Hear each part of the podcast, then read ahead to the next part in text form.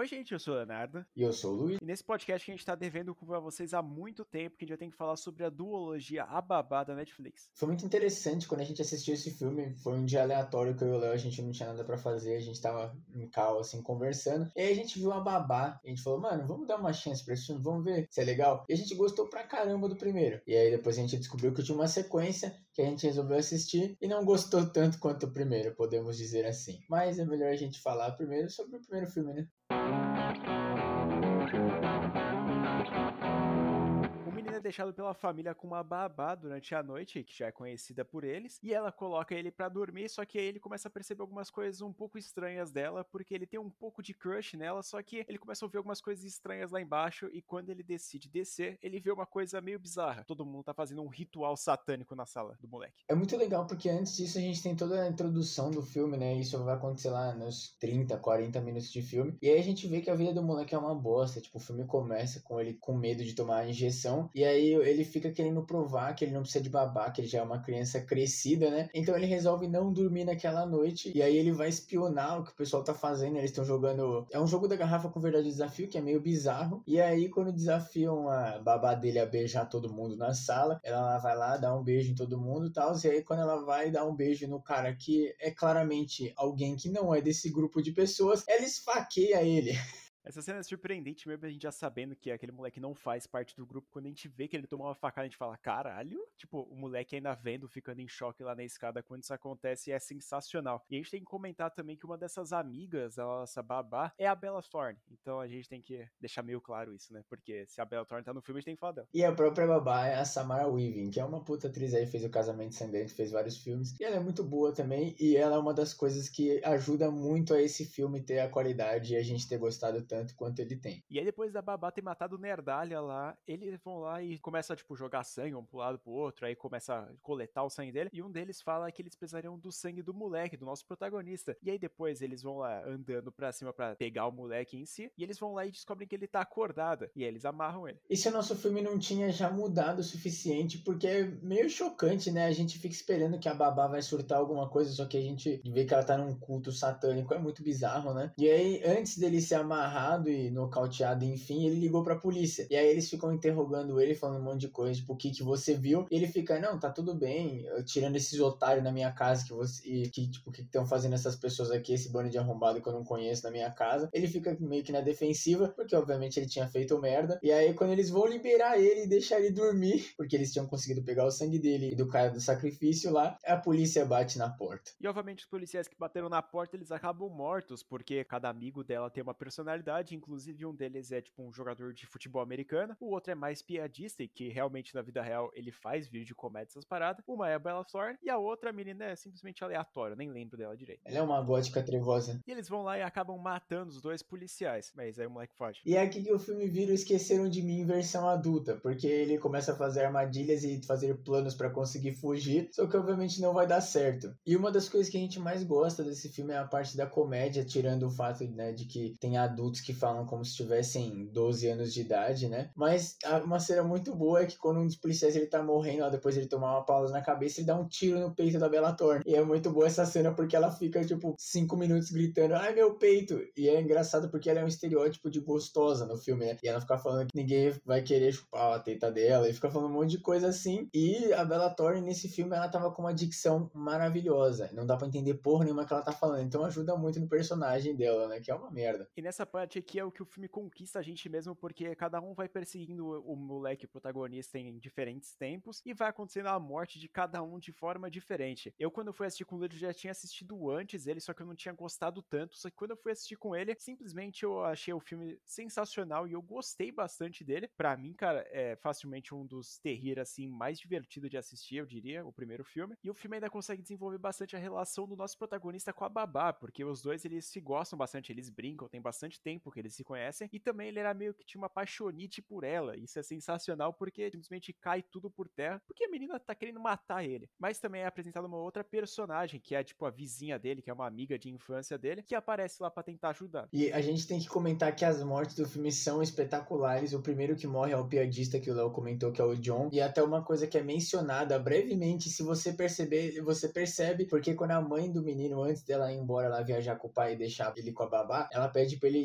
limpar, né, os brinquedos lá do corredor. E ele tira um carrinho e deixa tudo bagunçado. E um dos carrinhos está perto da escada. E aí o moleque simplesmente empurra esse cara e ele cai da escada, além dele bater né, a cabeça quando ele tá descendo, já quebrando o pescoço, ele perfura o pescoço dele num troféu que é pontiagudo lá na casa do menino, que eu acho muito bizarro, né? Ter essas coisas, igual no Malignant, né? Que o monstro simplesmente faz uma arma de um troféu. Mas é muito boa a, morte, porque além dela ser meio impactante, né? Porque a gente tá esperando que o menino vai conseguir matar ninguém, a gente acha que eles vão morrer meio acidental, e o moleque realmente empurra o cara. E o gore também é muito bom. A gente ia ter percebido, né, que ia ter muito gore, muito sangue a la Evil Dead, né? Mas quando realmente esse cara morre, estoura o prêmio assim no pescoço dele, ele fica lá meio que se debatendo assim com sangue jorrando. É muito bom, velho. Realmente a parte do gore das mortes é o que mais chama a atenção, além também das piadas, como o tinha comentado, porque os personagens são estereótipos pra caralho, então a gente vai esperar uma reação diferente de cada um deles, como o próprio cara lá que ele faz musculação, que ele joga futebol americano, dá pra ver que ele tem, tipo, um negócio mais como se ele fosse o fodão, e ele vai lá perseguir o moleque lá na casa da árvore, vai fazer todas essas coisas, e realmente dá uma briga legal entre eles, só que ele acaba morrendo também. E também a menina gótica lá que eu tinha comentado que eu não lembrava o nome, ela acaba sendo morta também pelo menino lá no porão da casa, ela acaba explodindo lá. E é uma outra coisa também que tinha sido mencionado antes, porque a mãe do menino estava embaixo da casa, no porão ali, colocando armadilhas para pegar as tarântulas. É, incrivelmente, não são ratos, são tarântulas. E até uma cena assim de suspense muito boa, porque ele tá lá escondido né, embaixo de um lençol com fogos de artifício lá na mão. E aí, quando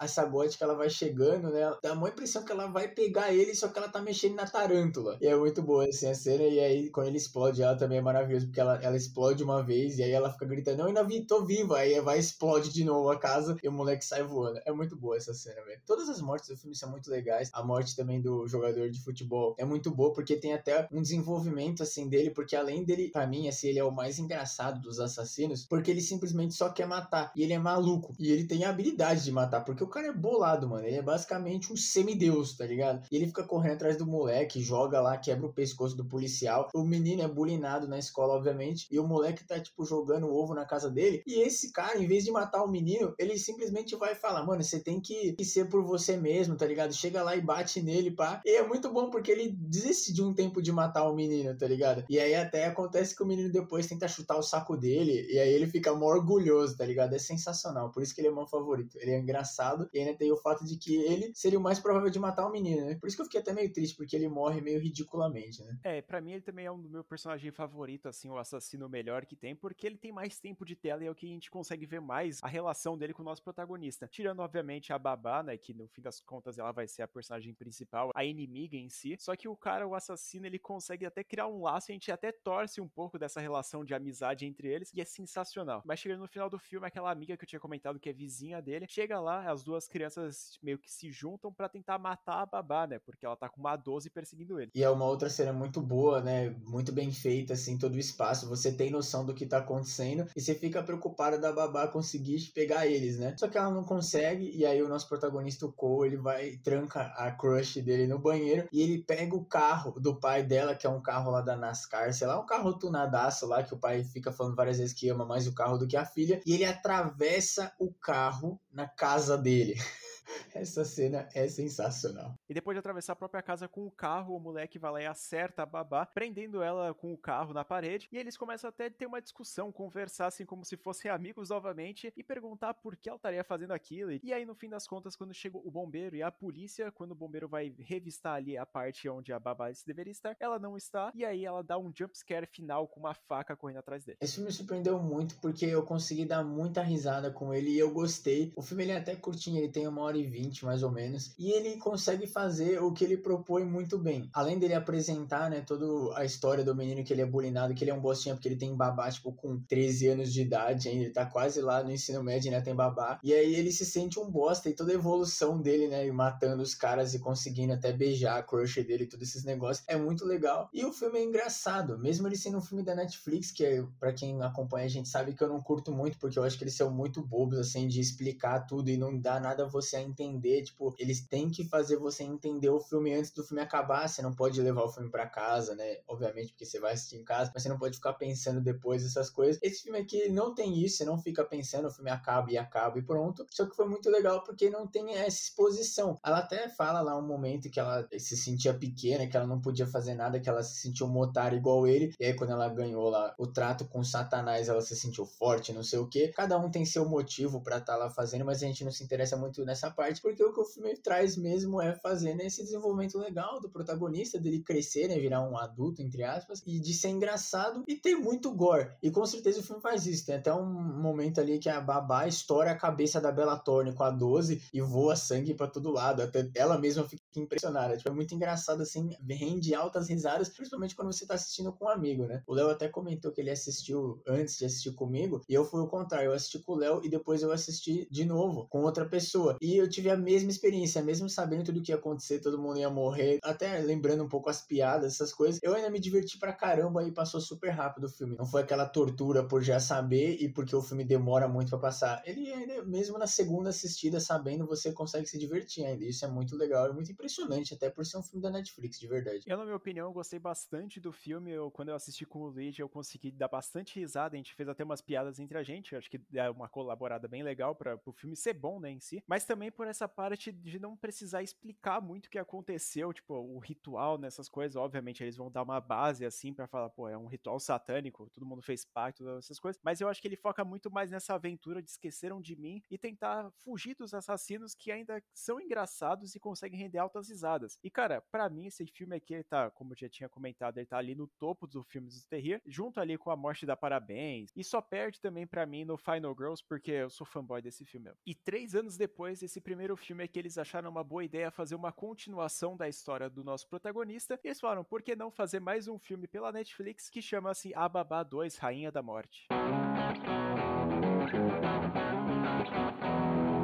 Saindo do pacote das continuações que não deveriam existir, esse filme aqui, ele é completamente desnecessário. Eu vou falar já e deixar bem claro que eu não odeio o filme tanto quanto o Léo, mas obviamente ele não chega nem perto do primeiro filme, não, não lambe nem a bota, porque além do filme não ter necessidade de existir, toda a comédia que a gente tinha comentado e até a parte que a gente não tinha gostado, principalmente, né, ela é multiplicada por um milhão. Todos aqueles comentários assim, meio sarcásticos, meio babacas assim, das pessoas, que era tipo o pai da Crush ou alguma coisa assim, personagens pequenos, eles são multiplicados porque além de todo mundo que não é protagonista agir desse jeito e até os protagonistas do filme agem um pouco desse jeito, os caras parecem pessoas assim que são muito irreais, tipo, não faz o menor sentido o jeito que as pessoas falam e as, as referências que as pessoas fazem. O diretor tem, mano, 40, 50 anos e tem gente de 15 anos que tá no ensino médio fazendo referência a coisa que ele vinha quando ele tinha 15 anos. Parece que ele perdeu muito a mão porque o roteirista do filme original não voltou para esse aqui, porque ele tinha feito, né, aquele aquele co-roteiro junto com o diretor do filme, né? E aí dessa vez foi o diretor do filme e outras pessoas. Então dá para ver muito assim o quanto esse cara tinha sido importante para dosar, né, essa coisa de fazer referência e ao mesmo tempo ainda fazer a gente sentir que as pessoas podem existir, né? E não ser um bando de arrombado idiota. Eu tive a desagradável experiência de assistir o Ababá 2 logo em seguida depois já assisti o Ababá. Depois que eu desliguei a chamada com o Luigi, ele foi dormir. Eu decidi assistir o segundo filme porque sim, né? Eu fui só por teste mesmo. E eu voltei muito muito decepcionado e ele, provavelmente ele tenha acordado com algumas mensagens de ódio no WhatsApp dele, porque eu estava muito puto e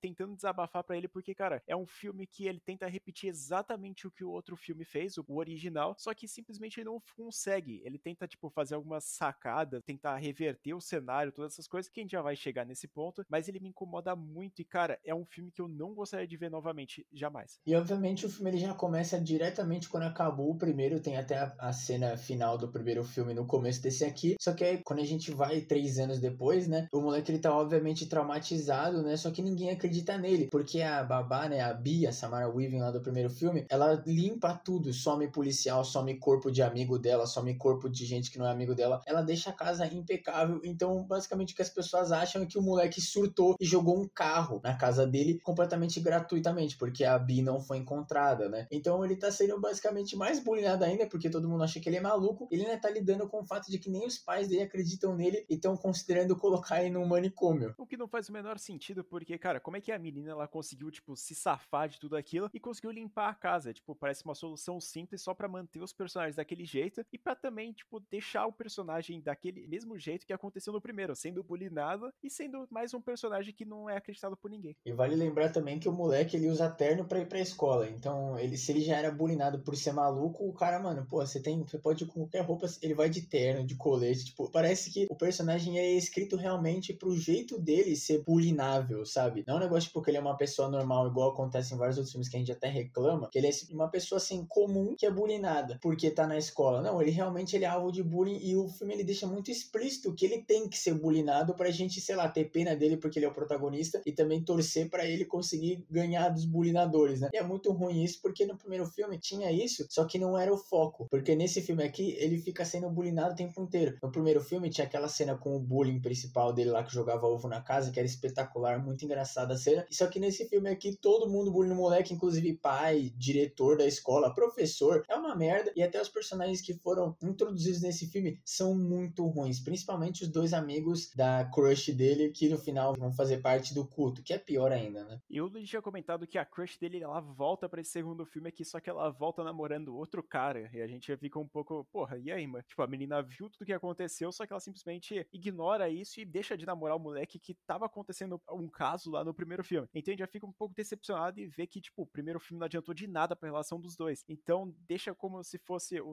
o primeiro filme em segundo plano. Mas aí a crush, nosso protagonista, ela vai lá e decide chamar ele pra uma festa lá no meio do navio, no meio do mar lá. E aí começa a acontecer algumas coisas muito estranhas. Que é, obviamente, como eu já comentei, ela faz parte do culto, inclusive é uma cena até legal quando ela meio que revela, assim, porque o nosso protagonista começa a perguntar para ele sobre aquela noite e aí ele fala, não, porque aconteceu isso? E aí ela fala do livro, que ele não tinha falado para ela, não tinha explicado, não tinha comentado nada. Ele começa a perceber algumas coisas estranhas e ela vai lá e admite dizendo que ela sabe da existência do livro porque ela escreveu o nome dela no livro. E aí ela mata a personagem lá, que também é a mesma coisa do primeiro filme lá, e é muito menos impactante. Ela mata ela com um gancho lá de pescador, mas tipo, não é tão legal assim e até me dá flashback de eu sei que vocês já viram no passado, então eu fiquei meio triste até. Cara, essa revelação para mim foi como um chute na bola, porque, cara, é horroroso. Eu odeio essa surpresa, assim, dessa tentativa de fazer o jogo virar, porque, cara, a protagonista, a menina, ela tá, tipo, ela é a nossa conhecida do primeiro filme, que a gente torceu pra ela, ah, então, mas agora vai subverter, ela vai ser a nossa vilã. Só que é simplesmente horroroso. A menina, ela pode ser até uma boa atriz, essas coisas, mas ela não consegue entregar um papel assim que, porra, ela é a vilã dessa porra. Ela não consegue ser a mesma coisa que a Samara Weaving fez no primeiro filme, de ser, tipo, aquela pessoa que é a vilã, só que ela não é tão vilã assim, ela só quer fazer a parada e ela continua gostando do menina. Só que nesse aqui é simplesmente, mano, parece que é tudo encenação da menina por anos, assim, e ela não tem uma consideração pelo moleque. Então, tipo, tudo que foi desenvolvido no primeiro é simplesmente jogado no lixo. E é até meio merda, porque no primeiro filme o pessoal não quer matar ele, obviamente porque ele é uma criança também, porque seria muito rolê pra babá conseguir explicar como o moleque morreu simplesmente, né, ou como ele sumiu. E nesse filme aqui, a partir do ponto de que eles se revelam sendo parte do culto, eles já dizem que eles vão pegar o sangue dele e matar ele. E também os motivos desse filme aqui, se no primeiro filme a gente já não se interessava e não era tão legal, nesse filme é uma merda, porque os dois amigos nem é explicado porque eles estão fazendo parte do culto, e a nossa crush, que é a vilã principal do filme, ela quer ser uma influencer. Meu Deus do céu. Tô tendo flashback de Slenderman quando a gente comentou que parece que os caras entraram na internet por 5 minutos, jogaram um monte de coisa junto e falaram: esse vai ser nosso roteiro. É muito ruim isso aqui, cara. É realmente parece um catadão do que eles pensaram no primeiro filme que deu certo, né? Porque, cara, o filme da Babá é um filme teen. Então as pessoas que são adolescentes vão gostar dele. Então, se você entrar no Twitter e pesquisar sobre o filme da Babá, você vai ver um monte de fancante sobre os personagens, porque é realmente um humor mais teen, um terror mais teen. Só que, cara, nesse aqui eles simplesmente pegaram tudo aquilo para tentar, tipo, renovar renovar essa grupo de fãs assim para tentar vender mais. Só que, cara, não dá certo. Até as pessoas que gostaram do primeiro filme acabaram não gostando do segundo. Eu até vejo no Letterboxd que, tipo, a média das pessoas que gostaram é muito diferente das pessoas que não gostaram do segundo. E eu comentei que eu não odeio tanto esse filme quanto o Léo, e o maior fato disso é que os assassinos do filme original voltam, porque sim, não tem explicação, eles só brotam lá como demônios e eles não morrem. Quer dizer, eles morrem de novo, mas eles vão voltando o tempo inteiro, e por isso eu não tenho tanto tanto ódio pelo filme, e também porque eu gosto muito do nosso protagonista, e eu acho até que o relacionamento que ele tem com a outra menina lá, que é apresentada nesse filme, não é a melhor coisa do mundo, mas também não achei tão ruim, então eu consegui me divertir. Mas realmente a gente ter o Max, né, que era o, o jogador de futebol, e ter a Bella Thorne, e ter o John lá, todos os personagens, é muito divertido, até porque além deles fazerem referência ao filme antigo, a maioria das mortes dele é bem parecida com o primeiro filme, né? Eles ajudam muito do humor. Tanto que os caras até perceberam isso, porque assim, no momento de que ela que é de que eles são um culto, eles voltam e eles tomam conta do filme até o final, praticamente. E aí só depois que vai voltar que tem umas cenas meio perdidas da nossa crush, que agora é vilã, né? Meio que apontando o caminho e fazendo coisas assim, tipo, ah, eu sou a rainha, eu vou matar ele. Ela é a rainha da morte, propriamente dita, né? Literalmente, se tirar os personagens antigos desse filme, eu acho que eu dou um zero para ele, porque é muito bosta mesmo, sem eles. Mas eu fiquei muito feliz que eles voltaram, por isso que eu até fiquei com tanto ódio. E é muito divertido ver, né, todo o relacionamento, todos eles conseguirem, né, voltar e morrerem de novo, que é mais sensacional ainda, né? Pra mim, esse filme é que ele toma um zero na cara, porque, cara, eu assisti ele logo depois do primeiro e eu praticamente vi o mesmo filme do primeiro, só que, cara, é uma qualidade muito inferior, sabe? Eles tentaram jogar de qualquer jeito ali e me lembrou até demais. Isso é meio que absurdo falar, mas me lembrou muito Abismo do Medo 2, porque, cara, é uma continuação sem necessidade alguma e que ainda tenta voltar trazendo o personagem do Abismo do Medo 1 só pra, tipo, mano, lembra daquele outro filme lá e os novos personagens. Porque os novos personagens do segundo filme são totalmente tanto faz. A gente nem se importa com eles. Principalmente a menina lá, que é o novo crush dele, que tá, tipo, se livrando ali da pessoal. Cara, é simplesmente foda-se. Eu não lembro da menina. Eu não lembro nem a cara dela. Eu só fui pesquisar um pouco o nome dela pra ver aqui, pra fazer o podcast. E eu descobri que ela fez o Pânico novo, aí o Pânico 5. Mas de resto, cara, eu nem lembrava da cara dela, de tanto ódio que eu tava assistindo aquele. E a história é basicamente a mesma, como ela comentou, isso é até um ponto fraco do filme, que dá para entender porque que as pessoas não gostaram tanto. E eu também vou dizer, né? Eu gostei mais que o Léo, mas eu ainda não gostei nem perto de tanto quanto o primeiro. E a única diferença que tem nesse filme aqui é o fato de que o nosso protagonista, o Cole, ele consegue fazer o Vucu Vucu com a nova crush dele e deixando o sangue dele não ser mais puro, não ser um sangue de um inocente. Aí eles conseguem prender ele, na verdade ele se entrega porque eles ameaçam matar a nova crush dele e quando eles bebem o sangue dele, todos eles derretem, porque o sangue dele não é mais inocente, né? E é sensacional isso aqui. É meio que o jeito que eles resolvem o problema é o fato de que agora ele já não é mais virgem. Isso é sensacional porque é tão bosta que chega a ficar engraçado, mas é uma merda. É, esse motivo é muito ruim, né, mano? Não, eu não vou nem comentar sobre esse fato, cara. Eu já tava nesse ponto desistindo da minha vida, já tava mandando mensagem pro Luigi. Eu vi, eu falei, ah, mano, tanto faz, sabe? Então, para mim, cara, talvez nem seja um filme tão ruim quanto está na minha cabeça. E o Luigi tá defendendo, tipo, alguns pontinhos, mesmo ele falando que continua ruim. Mas, cara, para mim não dá. Eu não consigo gostar nem um pouco desse filme aqui. A solução é até meio que engraçada, né? Assim, mas, cara, não dá certo, sabe? Como eu comentei, quando eu chegam os personagens antigos é muito mais divertido, mas principalmente o Max, porque tem até, lembra que eu falei que ele tenta chutar o saco dele e não consegue essas coisas, nesse filme ele consegue chutar o saco dele, essa cena para mim não tem nem como, eu rachei o bico, porque é o humor de criança, mas eu dei risada porque além de ser né, uma referência ao filme original, tipo, mostra que o menino cresceu, isso é muito legal, e também a gente tem a participação, né, da nossa Samara Weaving, Abi, que isso é complicado porque ao mesmo tempo que eu gosto muito dela estar tá nesse filme, assim, porque eu gosto muito da Samara Weaving, é meio pá, porque ela dá um outro motivo para ela ter se juntado e feito o pacto lá com o demônio, que é mais nobre do que no primeiro filme de só, ah, eu queria poder e agora eu tenho poder. Ela é meio explicado que ela salvou a vida da nova crush do nosso protagonista, porque ela sofreu um acidente junto com ela e inclusive matou os pais dela. Então ela meio que entregou a alma para a menina não morrer. O objetivo dela seria recrutar novas pessoas, né, que acontece com os nossos vilões do filme primeiro. Só que é meio bosta esse, até tem uns flashbacks mostrando tipo quando ela recrutou eles. Para mim, parece que esse filme aqui foi uma salada. Dá pra ver muito que os roteiristas mudaram e que eles deram muito mais poder pro diretor escrever o filme e colocar coisas que ele queria e que ainda bem que não colocou no primeiro, porque a gente consegue apreciar e fingir que esse filme aqui não existe, né?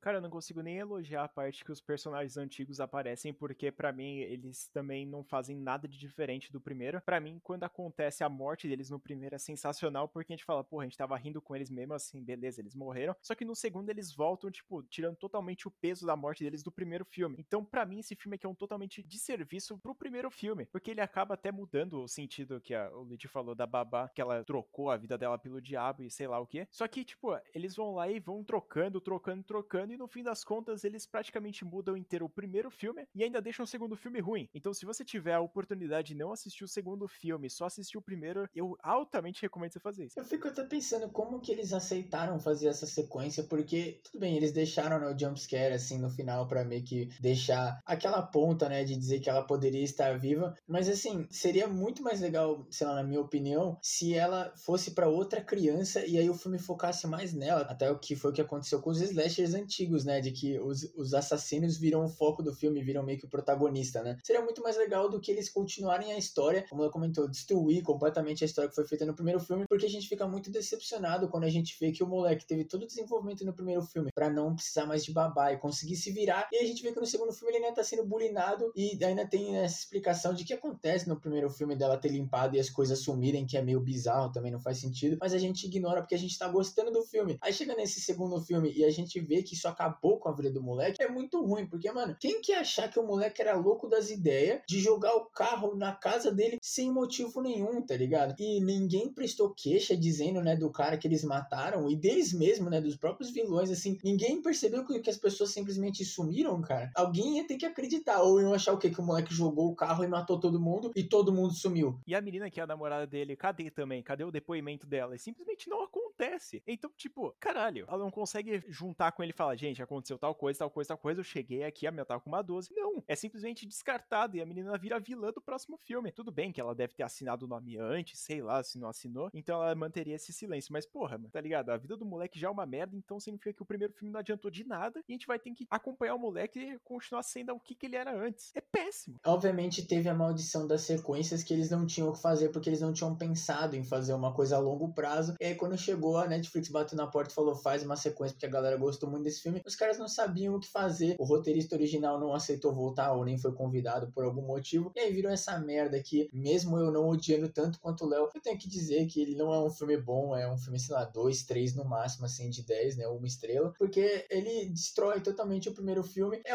um repeteco com uma evoluçãozinha, e aí no final ele ainda é muito ruim, porque se os caras, por exemplo, fizerem um terceiro filme, que eu espero que eles não façam, não vai fazer sentido nenhum, porque agora eles meio que deixam explícito o fato de que a vida do moleque melhorou e que agora ele não, não é mais lunático, não é mais não sei o quê, porque o livro foi destruído, todo mundo morreu, né? Todos os demônios do passado dele, e ele finalmente conseguiu fazer o Chicabambam, e agora a vida dele é ótima porque ele fez isso, tá ligado? E até mostra o quanto as pessoas são irreais, porque não é assim que resolvem os problemas, tá ligado?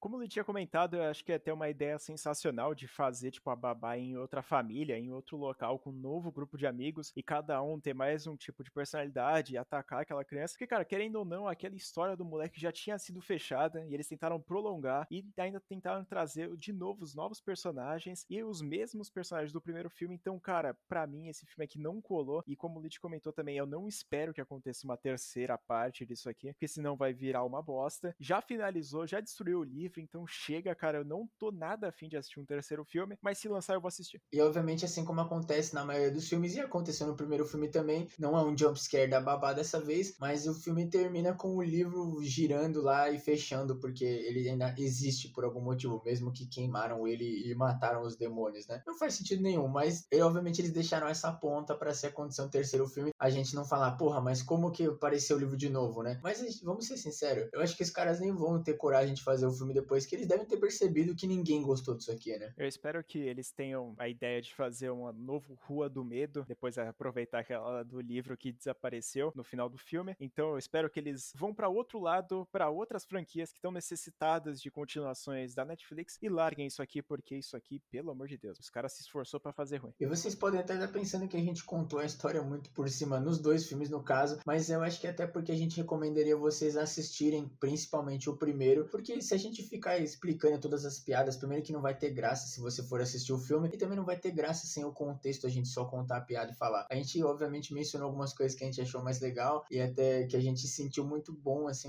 e válido de mencionar, mas a gente recomenda muito vocês assistirem o primeiro filme. O segundo, se você tiver um dia aí com alguém que assistiu o primeiro junto com você, ou você quiser sofrer, ou se você suporta filmes da Netflix, acho que dá para assistir, mas vai com a cabeça de que ele é bem, bem inferior ao primeiro. E dependendo assim do seu gosto, talvez você nem goste do primeiro já. Então, se você não gostar do primeiro, esquece, nem vai assistir o segundo. Mano. É realmente segue a nossa dica, não assista o segundo filme e leve para seu coração pro resto da sua vida o primeiro, porque você vai provavelmente se divertir. Ainda existem algumas piadas que são mais infantis, que são de adolescentes, e como eu tinha comentado, é um humor teen, então aproveita que, cara, o primeiro filme é sensacional e a gente recomenda bastante se assistir. Então junta com seu amigo ou assista sozinho que você vai gostar. Eu queria falar para vocês também de que vão ter umas referências assim meio bizarras que talvez vocês até não entendam, né? Algumas vocês vão entender que são mais clássicas, né? O Alien, o Predador, essas coisas, mas tem umas referências meio obscuras, como a gente comentou, esse diretor gosta muito de fazer referência e até o que tá vendendo hoje em dia é muita nostalgia, né? Mas tem uma cena específica no segundo filme que ninguém vai entender nada e se vocês forem procurar o motivo, vocês vão ficar meio puto, né? Mas também, se não, velho, só ignora as referências. Obviamente, o filme tem muito disso. Não atrapalha tanto no primeiro filme. No segundo já é bem cansativo, porque todo mundo faz referência, todo mundo é sarcástico, é babaca, tem uns diálogos muito ruins. E, cara, é um desserviço mesmo, como o Léo disse, o segundo filme existir, cara.